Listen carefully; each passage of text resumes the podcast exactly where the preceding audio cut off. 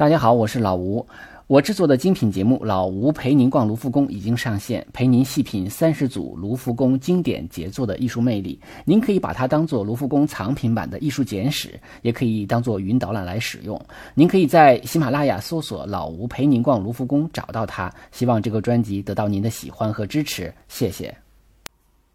大家好，这里是手机美术馆。呃，也欢迎大家订阅微信公众号“手机美术馆”，以便得到节目的更新的这种推送。今天我们要介绍的画家呢，叫乔治·修拉。嗯，他是一个法国画家。呃，他的这个出生年呢是1859年，死于1891年啊，只活了32岁左右。呃，有人说他死于白喉啊，但也有人说他死于另外一种疾病。但是不管怎么说吧，他就是嗯，活的时间很短。他所处的这种呃绘画流派呢，我们经常把它叫做新印象派，就是它跟印象派是不一样的。呃，但是呢，这种划分的方法实际上是也是我们后人的一种呃一种划分方法。因为呃，不管是新印象派也好，还是后印象派也好，他们的呃很多人的这个绘画呢，实际上都参加过这个印象派的画展。啊，但是他们的追求的审美，他们的方式呢，又跟印象派又有所不同啊，所以有一些区分。呃，修拉呢，他是受过完整的美术学院的教育啊，他曾他的师傅呢是安格尔的学生啊，叫做亨利莱曼啊，那么他是学这个古典主义绘画的，而且呢，他那个那时期我们都知道，古卢浮宫已经呃大量的展出这种呃艺术作品了，所以他也是常年在卢浮宫泡着，所以呢，他在。对于光学的色彩理论的这个研究呢，啊，他是做非常深入的啊，而且做了大量的实验，呃，而且呢，他是一个，呃，我们怎么讲，他有点像一个这个绘画界里边搞科研的啊，他研究这个色彩的构成啊，研究怎么去啊用人的视网膜来把这个颜色混起来，形成新的一种色感啊，然后呢，就是他因为家庭条件不错，呃，不是太缺钱，所以呢，他不是说急于。呃，画画把这个挣钱换呃换呃换取一些这个收益哎来来过生活，他不是这样的，所以他很他不着急，他可以用好几年的时间就画一幅画啊。那么因为他的这幅画的目的也不是为了呃这个一下子成名，他更多的是一种研究啊。所以呢，他的这个再加上他呃活的又比较短，所以他一生创作的作品实际上是非常少的。啊，但是有两幅这种比较大尺幅的绘画，也就是我们今天要讲的这两幅啊，当然也有一些小的作品，还有还有一些很多作品实际上是为了画这几幅大画做的一些准备啊，一些素描啊啊，一些小小尺幅的画啊，所以呃，他的画呢非常有意思啊，大家一看也我我觉得很多人会很喜欢，因为真的是也挺好看，也挺美的啊，这种感觉。嗯，当然可能跟他的这个一一方面跟他家庭条件有关系，一方面跟他的性格也有关系。他的性格比较孤僻啊，不太不太好相处。呃，他曾经有过一个情人，他这个这个情人也是他后来画画的一个模特。那么他他的情人和他这个这个情人生下的孩子，其实离他母亲家很近，但是他母亲都不知道啊，不知道存在。可想而知，他是一个多么保守个人秘密啊，而且也是可能也很少交流生活的一个。而且他爸爸也是这种很孤僻，他爸爸也是独居啊，非常呃非常有特色的一个家庭。那么修拉呢，给我的感觉有点像《千里江山图》里边的王希孟啊。我们都知道王希孟画《千里江山图》，感觉画了一幅画，这个人就消失了，就很早就英年早逝了。他好像就这为了这幅画而来的。啊，修拉也是这样的。修拉虽然说比这个王希孟活的年岁大一点儿。但是他基本上就是为了创造点彩画法来的啊！他创造完了，画了两幅具有代表性的画作，他就去世了。那尽管他后来也有希涅克呃这样的很好的门徒在学他呃来画，但是说实话，嗯，不如他有耐心啊，就是不如，因为画点彩画是要非常非常有耐心的啊。嗯，那么当然，因为我之前没有讲点彩画，他他的这个创造实际上是一种叫做点彩画法。啊，我们说，呃，就是实际上当时在当时的科学条件下，人们已经对于色彩进行了一些研究啊，而且当时也有一个问题，就是比如说按照古典主义的绘画的话，我们会发现那个色彩因为是调出来的，那个色彩呢可能精准度是有的，但是这个色彩调完了之后就会颜料调完之后就会变暗，那个色彩中的那种明亮感觉就没有了，就会弱化。呃，那么后来就是科学发现了一些互补色呀、相近色呀这些呃颜色的一色彩的一些研究。那他们就研究说是把不同的这个呃这种原色啊，这个点就很小，分成很小的点点在一起的话，那么远远的看啊，那么就我们的日这个眼睛视网膜，一更更准确的说是我们的视神经就会把这种非常小的颜色色点把它们混混在一起啊，也能形成啊那种你想要的颜色啊，但是这种颜色呢，呃就。就因为它不是调出来的，它原来的这种明度、亮度还都存在，所以呢，它可以获得非常鲜明的效果，所以这种颜色彩就比较鲜亮啊。所以的它就，但是它有一个最大的问题，就是它需要，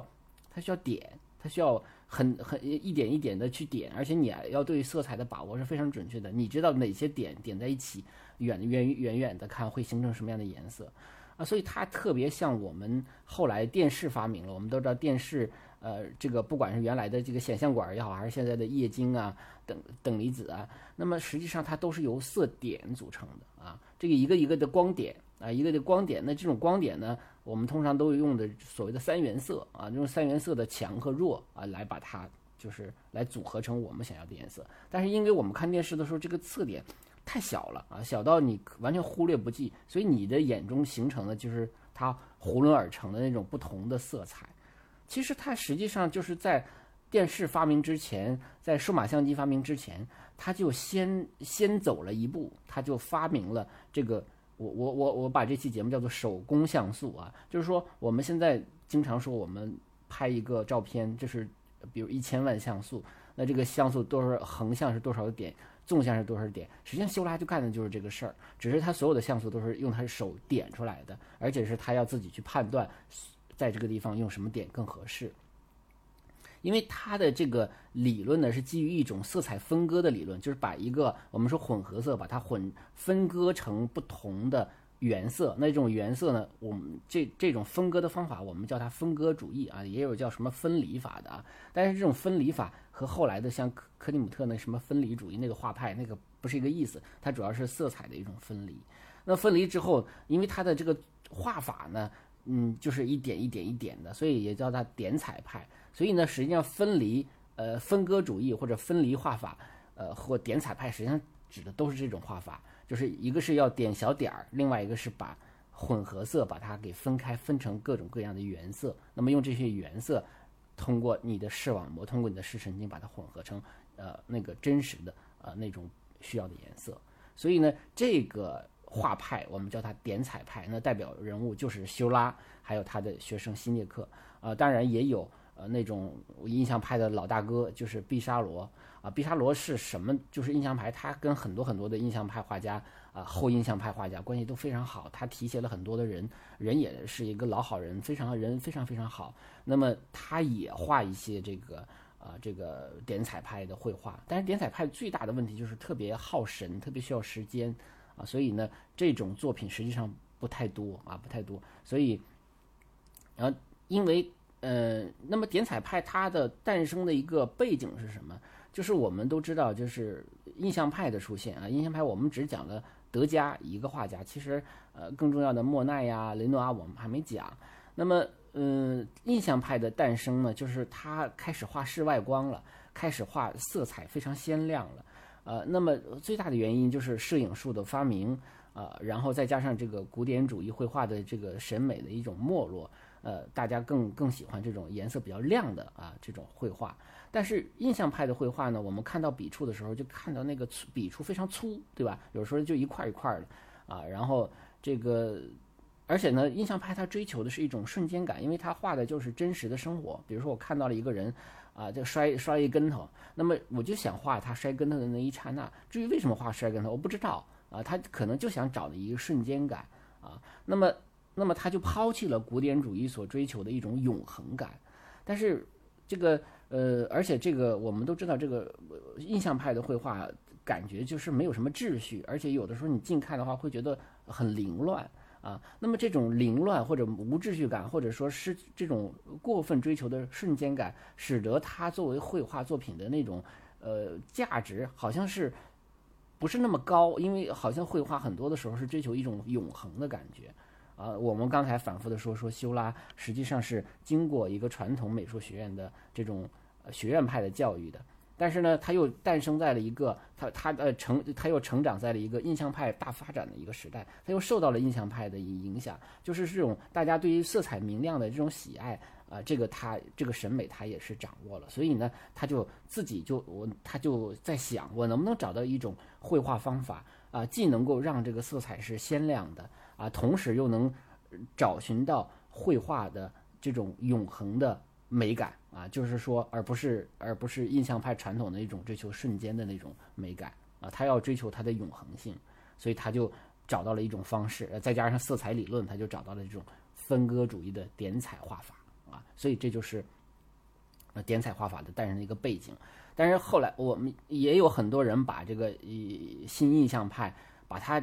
一一包一起打包归为这个叫后印象派啊，当然我们经常说的后印象派，呃，几位大师，呃，主要是这个呃高更、梵高和塞尚啊，有有人也把这个劳特列克放在里边，呃，所以也有人把这个新印象主义把它一起打包到后印象主义，但是。更多的情况下呢，是把它分开啊，也叫新印象派啊，独立成为一个流派。那么后印象派呢啊，成为另外一个流派。但实际上后印象派他们彼此之间差异也是蛮大的。但是不管是新印象派也好，后印象派也好，他们其实主要解决的就是，比如说这个画绘画中的情感表现不足，那么就诞生了像梵梵高啊，还有这个。我们觉得这个秩序感不够的话，那可能塞尚就追求了这个绘画中的一个秩序。所以他们不同的人用不同的方法来解决印象派的绘画中存在的一些问题啊。呃，这就是那个后印象派，我们已经讲过梵高了啊，塞尚和这个高更，以后有机会我们再聊。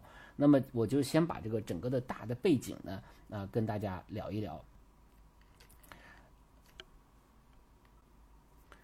呃，实际上呢，呃，这个他的呃，就是修拉的绘画呢，呃，也影响到了其他的就是别的画家。你比如说，我们在梵高的绘画中经常看到用有的时候用点彩的技法，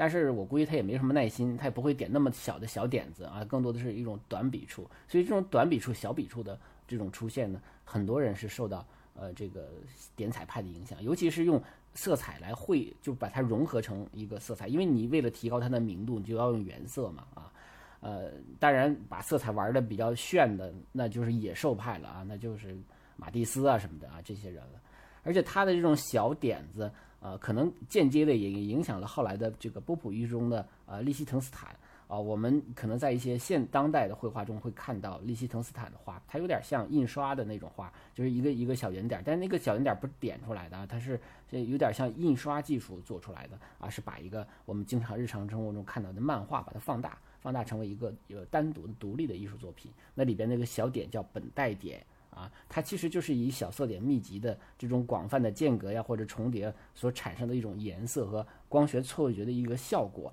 那当然，它的这个可能，它创造这种波普艺术本带点的绘画方法呢，很大的一个思路来源可能是来来自于修拉啊。当然，我们这是也是这么分析啊，因为本带点的。这个所呈现出来，其实也是用小点来呈现一种错觉，但是这种错觉呢，跟这个色彩的这个混搭还还不大一样。但也有人说，是不是？说到当代的，大家可能比较熟悉的是日本的这个草间弥生啊，这个这这个精精神上有点问题的这日本老太太，那么她不就叫圆点女王吗？她的所有作品上都有圆点，说是不是他也受到修拉的影响啊？这个我们不太好说，可能也受到间接再间接再间接的影响了啊，因为他可能受到了利希滕斯坦的影响啊，这个我们就不太清楚了，因为他算是一个呃这个非常非常有个人风格的一个当代艺术家了。呃，那么因为他的这种呃用这种比较科学的啊这种经过实验的严格化的色彩和笔触，他就替代了呃印象派绘画那种很富有感情色彩和生动潇洒的那种笔触，因为他的这个笔触是都是小点儿嘛，所以就你单就笔触来讲，它是没有什么可说的啊，因为全是点儿啊，那么以呃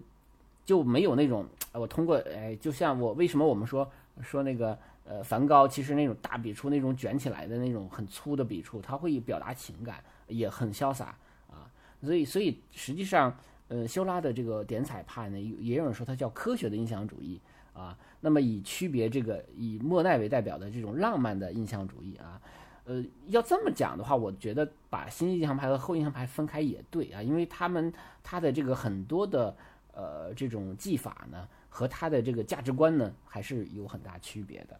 那么我们回归到今天要讲的这两幅画啊，这两幅画呢，一个这两幅画的尺幅基本上是差不多的啊，都是很大的，基本上都是三米乘两米啊，就是三米宽，高是两米啊，这样。呃，第一幅画呢叫做《安尼尔浴场》，这幅画呢，呃，而且他俩的创作年代基本上都是一八八四年到一八八六年啊，基本上就是他这个呃二十多岁的时候啊，嗯。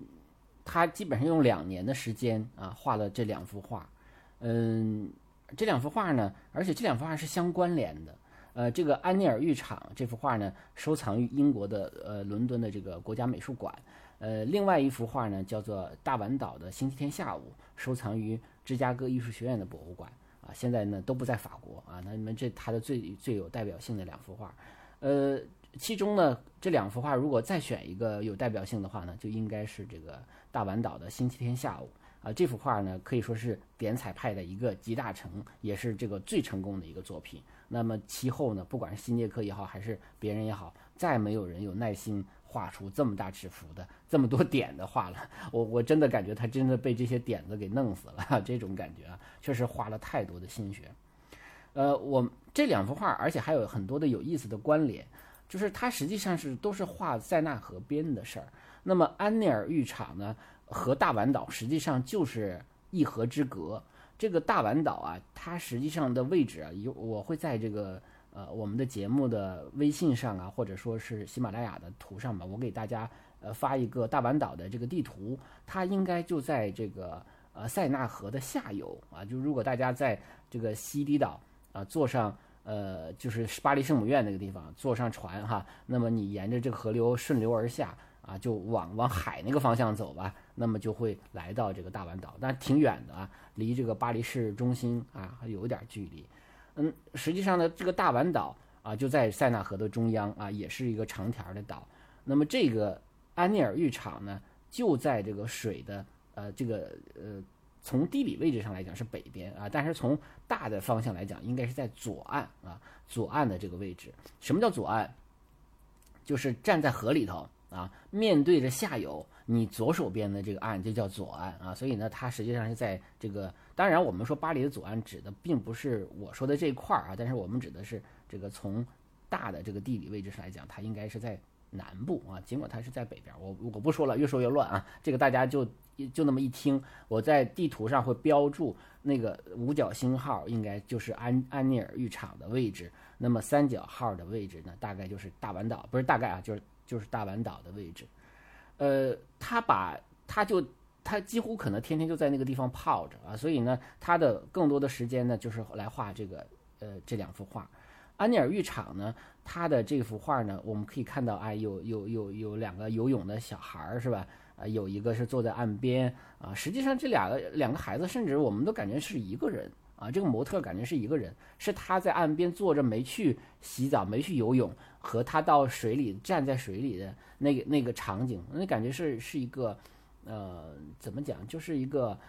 好像有点小幻觉的感觉啊，或者说他，呃，当然也有人说不是了啊，但是我个人感觉他特别像一个模特画下来的啊。这个地方呢。它带有点这个工业化时代的特点，因为这个呃，这个安尼尔浴场这个位置呢，它不属于一个比较高大上的地方，所以呢，它更多的是来自来自于一种现实生活啊，以工业区域背景。所以我们看到远处呢，实际上有一座桥，还有这个烟囱啊，一些工业区的烟囱。所以呢，实际上就是说，这些工人啊，在这个星期天休息的时候呢，也可以到这个地方来。呃，来这个看看风景啊，也可以在这游游泳啊，来休息一下。所以呢，这个安尼尔浴场的位置呢，就是主要是展示这些呃这个社会比较底层的人他所休息的一个地方。他我们说，其实修拉的这个绘画呢，它不是表达特别明确的一个主题啊。比如说他画安尼尔浴场也好，他画大碗岛也好，他可能就是画的。当时生活的一个场景，从这个角度来讲，他还是有点像，呃这个印象派的一个选题，就是他不会去选那种呃特别有故事性啊或者特别有说教感的这种主题啊。那但是他会觉得，哎，我就是生活的一个瞬间啊，就像那个卡耶伯特画的这个巴黎雨后的大街一样，那那就是雨后大街而已啊，它没有什么很特别的地方。但是他会在这个绘画中追求一种秩序感，一种非常严整的结构，一种构图。那么人物的塑造造型上也有一种雕塑一般的那种庄严啊。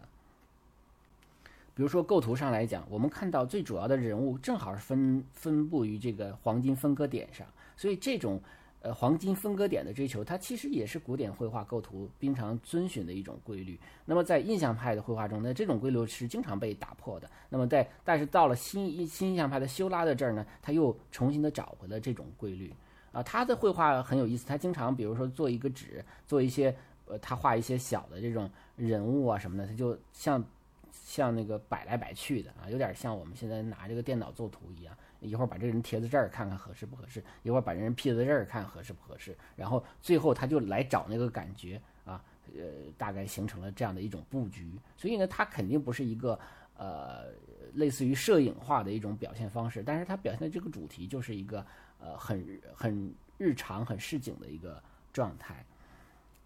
啊。而且呢，我们要说，如果要对比的话呢，安尼尔浴场呢这幅画中的点彩的这个手段呢。其实他他画的应该更早一点啊，尽管这两幅画基本上是同一时间，但是这个呃安尼尔浴场的实验的感觉更强。那么呃大阪岛的星期天下午呢，则是完成度更高啊。我们觉得那个地方那个画从点彩的绘画来讲，那个大阪岛的这个更成功啊，更更为成功，而且那个画面呃构成更为复杂，色彩也更为复杂。所以呢，安尼尔浴场呢，它有很多的。嗯，一些水呀、水里啊，还有一些它不是用这种呃点彩的画法，甚至里边也有一些印象派的那种笔触啊、线条啊，也都有啊。所以呢，它但是它主要是点彩啊，它主要是点彩。它里边的包括草地上的一些啊粉红啊、橙色呀、黄色呀，还有这种绿色线条的这种交叉运用啊，其实它都呃都还是也受这个印象派的影响，还都存在啊。当然也也开始进行它的这个点彩的这种。呃，探索了，呃，但是这我们说他的这个呃，有一些包括他的一些手段啊，我们可以把有些人单提出来，比如说呃，在水里的这个游泳的这个孩子，把他提出来的话，我们会发现啊，他对光的明暗的处理是非常有特点的啊，因为你看他的这个身体，身体前，因为这个人的身体是非常亮的，对吧？非常亮的，那么他的这个前边的水，也就是说。呃，在这个高光人物的人体的前边的这个水呢，它是比较啊这个暗的啊。那么他的身体后边呢，啊，他用一点比较明亮的那种水呢，啊，把它就做了一个过渡。实际上，如果我们对比的话呢，这个水的颜色深浅是不一样的，就是他身体的是前后的身体是不一样的。如果你要仔细看的话，你会觉得不自然啊，你不自然。但是我们更多的普通的这种呃观者呢，会觉得。嗯，这种不自然看起来反倒是自然的啊，就是因为这样的话才让人体的轮廓线出现了呃这样的一种状况啊，所以这是一个非常有意思的一种视觉差异。也就是说，他用一种不自然来营造一种自然的感觉啊，就是如果你不是画家，你不会去发现这样的奥秘 啊。你看他那个帽子上啊，我不知道大家那个手机把它放大了之后看出来的效果会怎么样。它的这个红色的帽子里的实际上加了很多这种蓝黄两色的对比色点，它就是通过这种蓝黄两色啊，再加上红色，形成了一种混合的一种视觉效果啊。它不会是说给你单独单纯的我给你抹上红的啊，它不是这样的，所以它会产生了一种非常奇妙的一种视觉感觉。那么这个。呃，这个这个几个这个游泳的男孩儿啊，包括坐在岸上的男孩儿，他对面的就是大丸岛啊，对面的有个大丸，而且我们会看到这个河道里还有一个船，它正在要渡往这个大丸岛上。那个船上面有一个法国国旗啊，这个呃船上坐了几个人啊。这条船非常有意思，这条船和对面的这个大丸岛呢，大丸岛可能看不出来。那么在大丸岛的今天下午的那个那幅画中呢，也出现了这样的一条小船啊，就是。挂着红白蓝三色的法国国旗啊，也在那个上边啊，当然没有这个大啊，是在一个很细微的地方，大家可以到那个画中去找一找啊，非常有意思。当然了，就是说在呃修拉的画中呢，有一些特点啊，就是有一些比如透视不是太准确、不是太真实的地方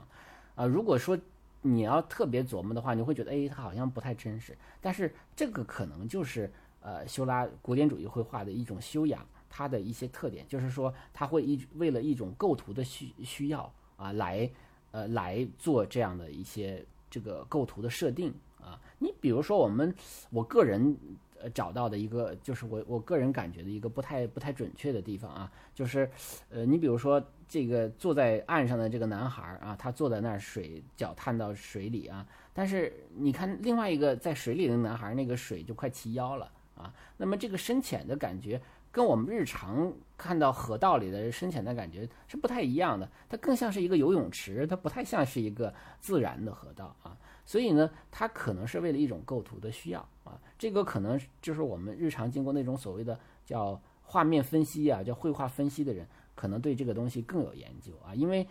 呃，绘画分析呢，就是传统的我们说学院派的那种古典式的呃构图的那种分析啊，但这种分析方法呢，分析这个东西是非常有用的啊，但是不能分析所有的画，因为很多的画实际上已经不遵循那个规律了。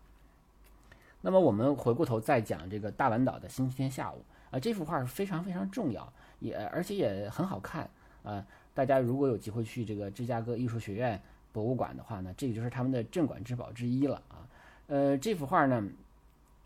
应该讲就是新意象派的啊，或者说就是点彩绘画的一个集大成的代表作啊，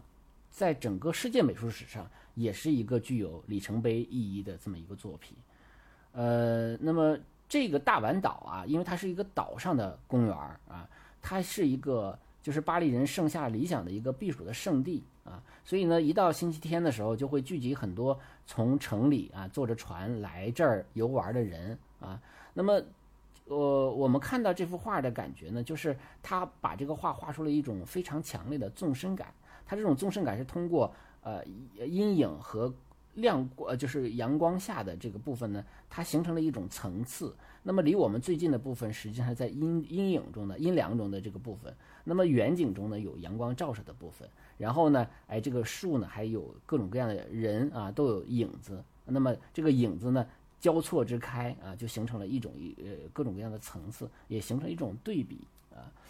而且这里边的人呢，就是哎左一簇右一簇，有的是单个的，有的是成对儿的，有的是三个的啊。那么它这种搭配呢，也是非常的巧妙，而且呢，也会让这个虽然说它没有讲什么故事吧，但是会给我们很多的想象的空间啊。当然这里边呢，就大丸岛它的这个来的这个游人呢，就跟啊啊安尼尔浴场呢是不一样的。安尼尔浴场呢，主要可能就是工人、产业工人这样的一些啊比较底层的人士。那么在这儿呢，可能就会有一些有地位、有身份的人。哦，我们通过这个着装呢，就能看出来了啊。除了在前景左边有一个穿着这种短打扮的哈，穿着个像背心儿的这种，呃，工人的样子，那其他人穿的还都是比较体面的啊。当然，就是这也可以看出大阪岛也不全是啊这种比较有身份、有地位的人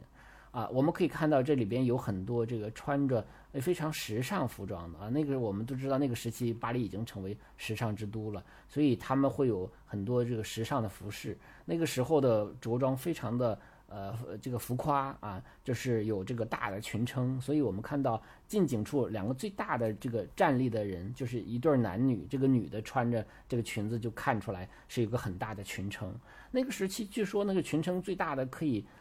撑起来可以当那个 当这个茶茶茶几用，当那个当小桌子用啊，就是非常大。但是这个还没到那个程度。啊，而且我们看到这个画中的很多女士都穿着这种带裙撑的呃衣服啊，包括呃在这个岸边还有一个钓鱼的女士是吧？还有她在这个她也是穿着这种有裙撑的裙子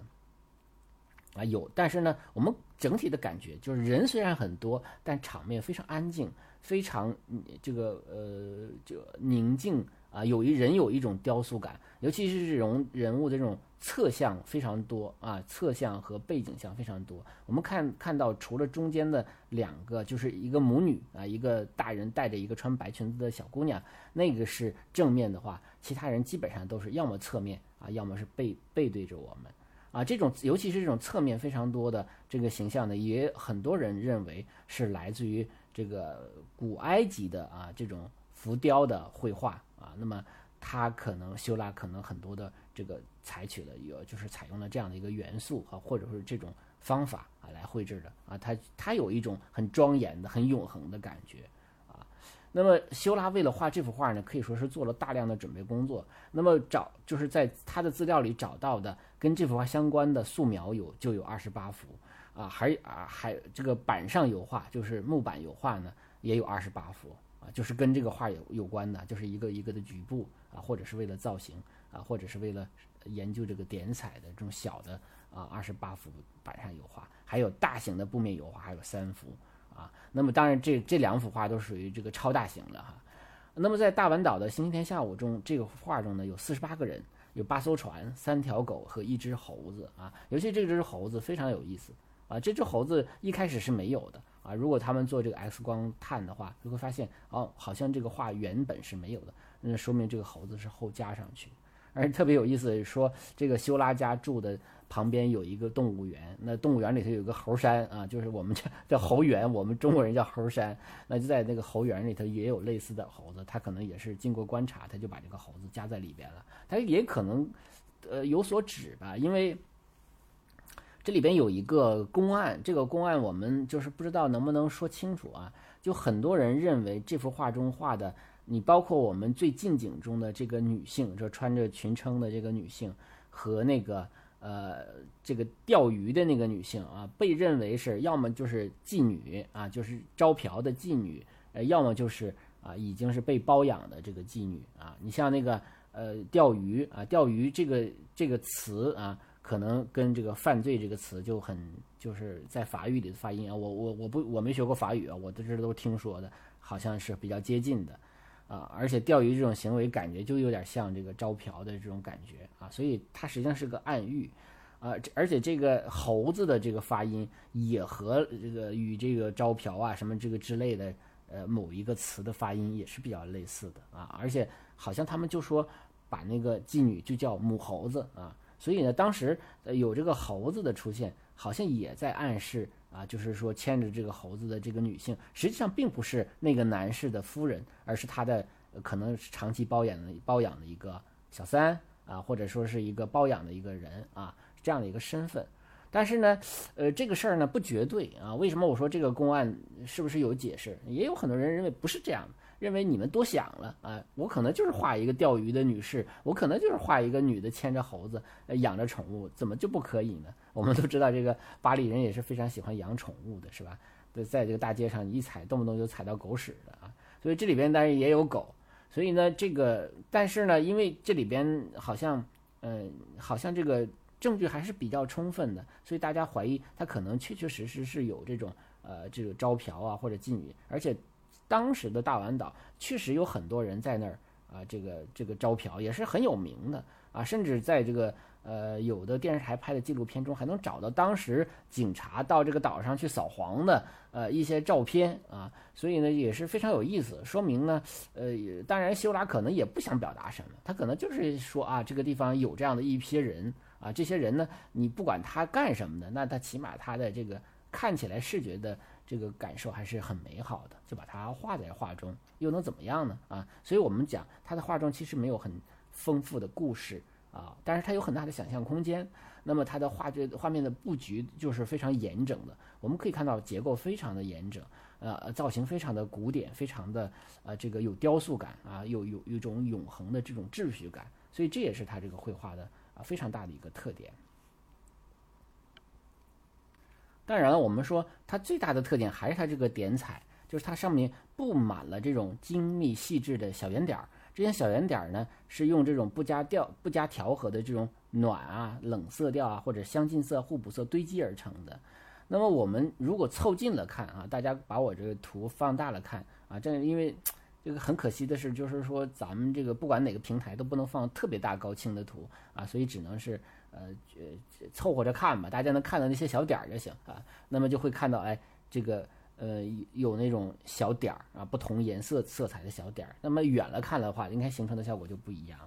啊，它就会形成一种非常鲜艳和饱满的色彩效果。也就是我刚才讲的，它的色彩的亮度会提高了，就比调出来的要高。呃，比你看安格尔的，比你看大卫的那个画的颜色肯定要鲜亮的多得多啊。那么他画中的人物呢，他不追求这种清晰感，所以很多人脸实际上是看不清楚的。这也不是画家关心的。那画家关心的就是说我怎么才能达到一种呃很呃很传统的、很这种古典的呃构图的同时，实现一种色彩的呃一种现代化啊。所以呢，我们会觉得，呃。好像他有一种非常奇妙的给人感受啊，就是这幅画，所以大家都很喜欢。当然，一方面他很出名啊，他而且他也很有代表性，他又是这个新意象派啊，他这个最具代表性的，而且是有点前无古人后无来者的样子啊。那后边的人也在画点彩的，要么就基本上不怎么画了啊，就画的也超不过他啊。所以这幅画非常，嗯呃，这种感是感觉的啊，就给人的感觉的东西，呃，就是这样的一种感觉。我们可以。呃，对比一幅画啊，叫就是雷诺阿的这个煎饼磨坊的舞会啊，这幅画以后有机会给大家讲。那么这幅画也是画一个，嗯，就是一个很多的人啊，大家也是在一个巴黎的一个下午，呃，那个只不过是他是在蒙马特高地，在煎饼磨坊，呃，但是有很多的人大家在跳舞，那个画就充满了一种这个我们讲就是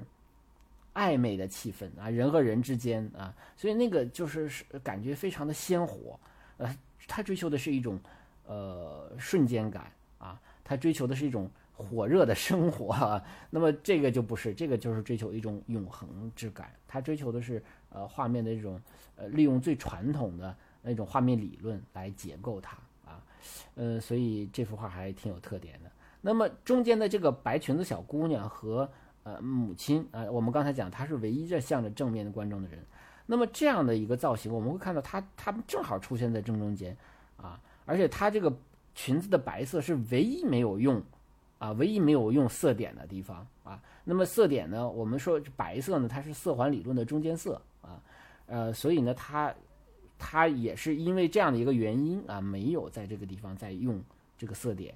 而且呢，他他的这个妈妈和他两个人啊，就牵着手，但是妈妈还举着伞。呃，就面向着观众，实际上在整个的画面中就产生了一种疏离感。我们在现在的电影中经常看到，呃，一种特技效果，就是突然间所有的人都静止了，那只有主人公一个人是动的啊，那它其实也是形成一种疏离感啊，形成一种对比啊，所以呢，这种对比看起来也比较有意思。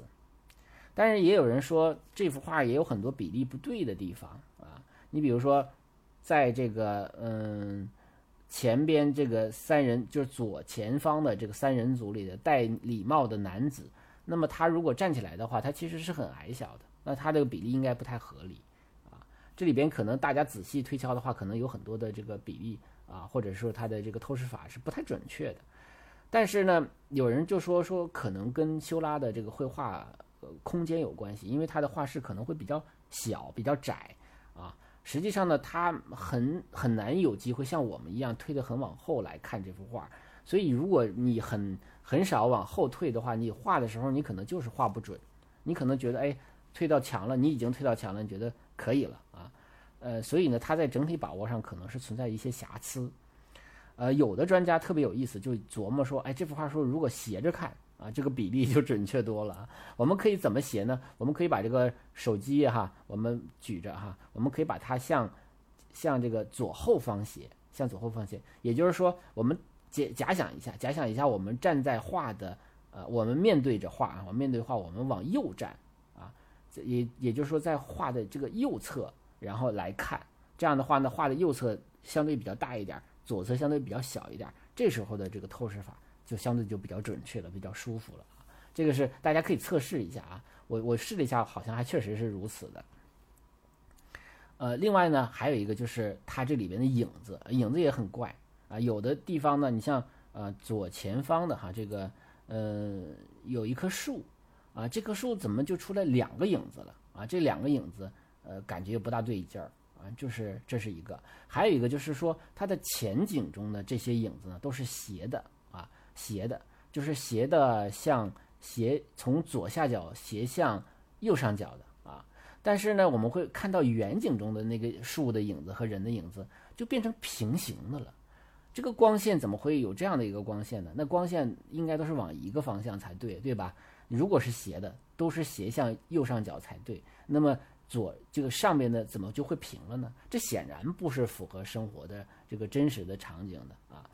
但是如果还有一点，就是我们刚才还是把这画斜过来，把它斜过来看的话，哎，这种差异就没那么明显了啊。当然，它也是为了一种呃，它不太追求这个了，它更多的是为了构图上的需要了啊。就是我们经经常讲的，就叫叫什么绘画的什么分分画面分析法啊，就是会讲的它其实有这样的一个作用，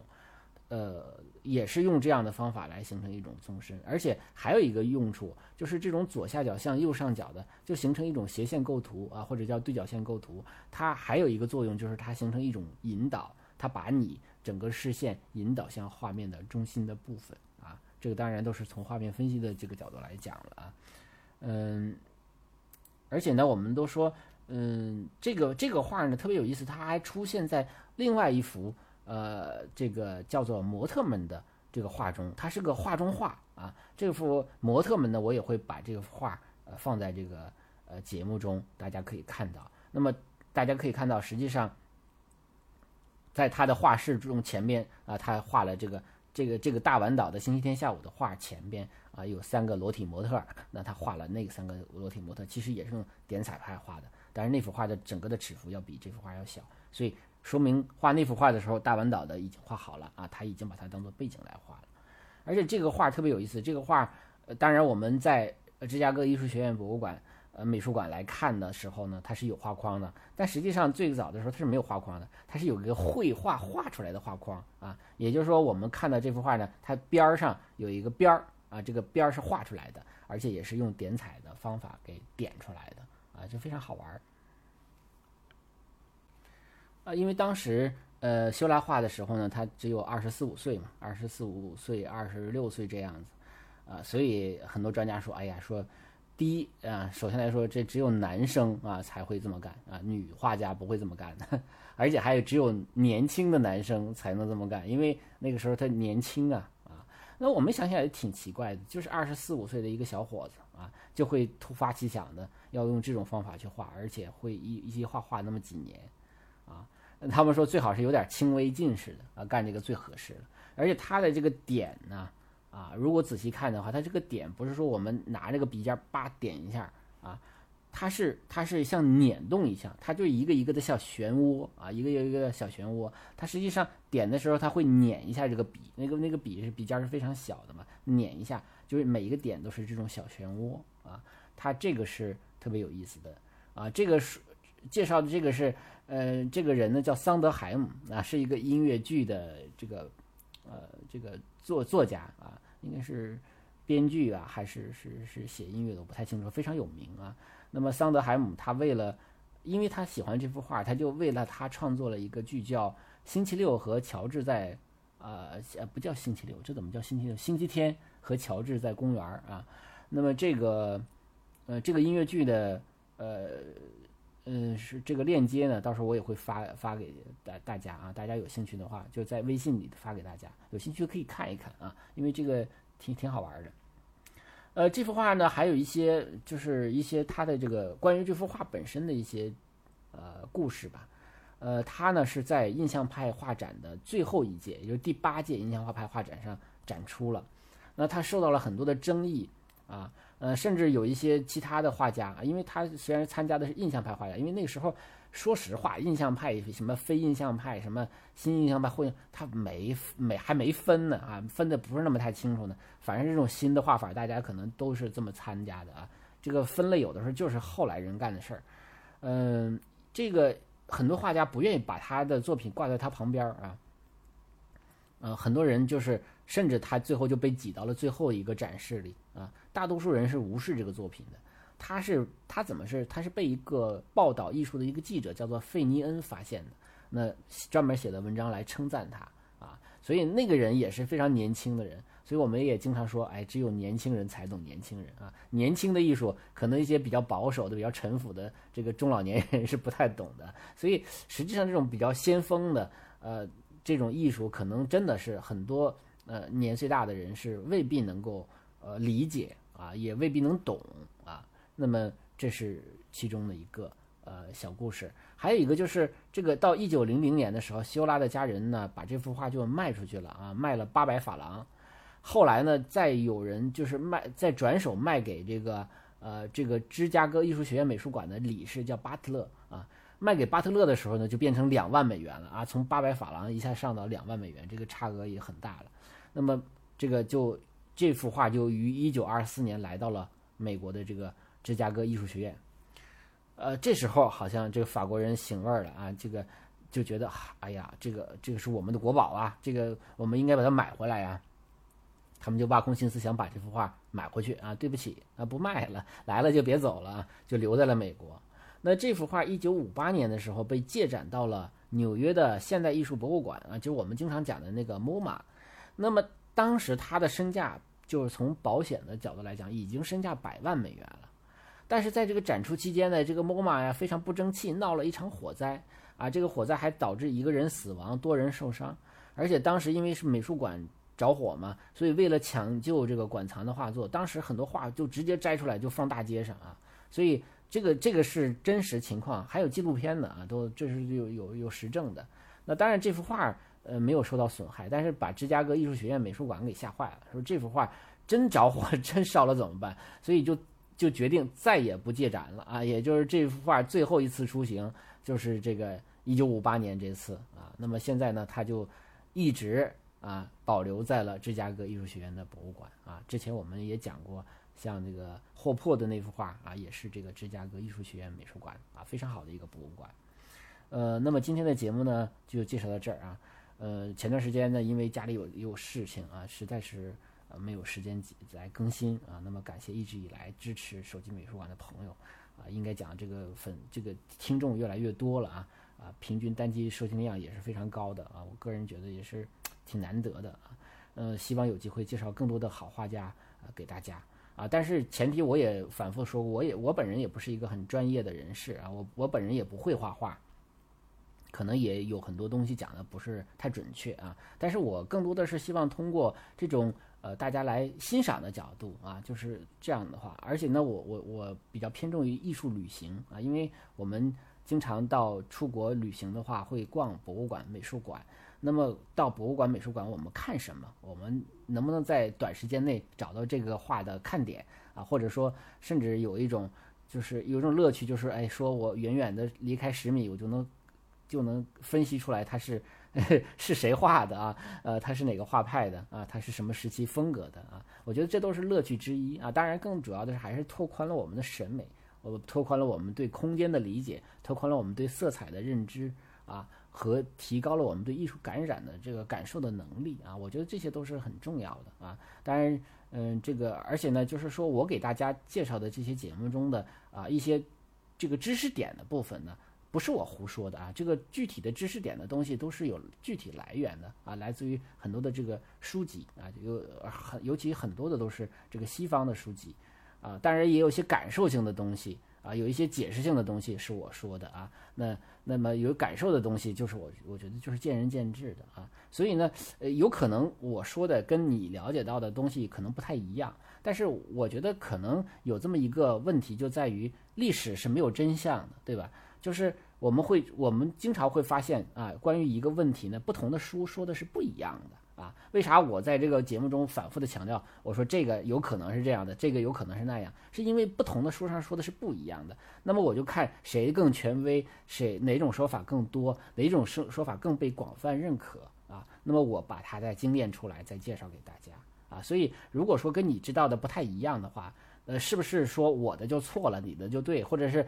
呃这个我的就对，你的就错了？这个不好说的啊。而且有的时候我们毕竟也不是。这个破案的人，我们也不是历史研究学者，我们只只是在感受这个艺术的方面，我们只要八九不离十，我觉得也就可以了啊。我们更多的人还是呃欣赏者，我们是提高自己的审美能力啊，来来来呃来看画的啊，来听这个节目的啊。那么呃，希望大家能够继续通过啊这个微信打赏啊，或者喜马拉雅赞助啊。啊或者转发呀来支持我的节目啊。如果大家呃有关于这个西方艺术欣赏啊或者艺术旅行方面的问题，也欢迎通过喜马拉雅的问答哎向我提问啊。谢谢大家。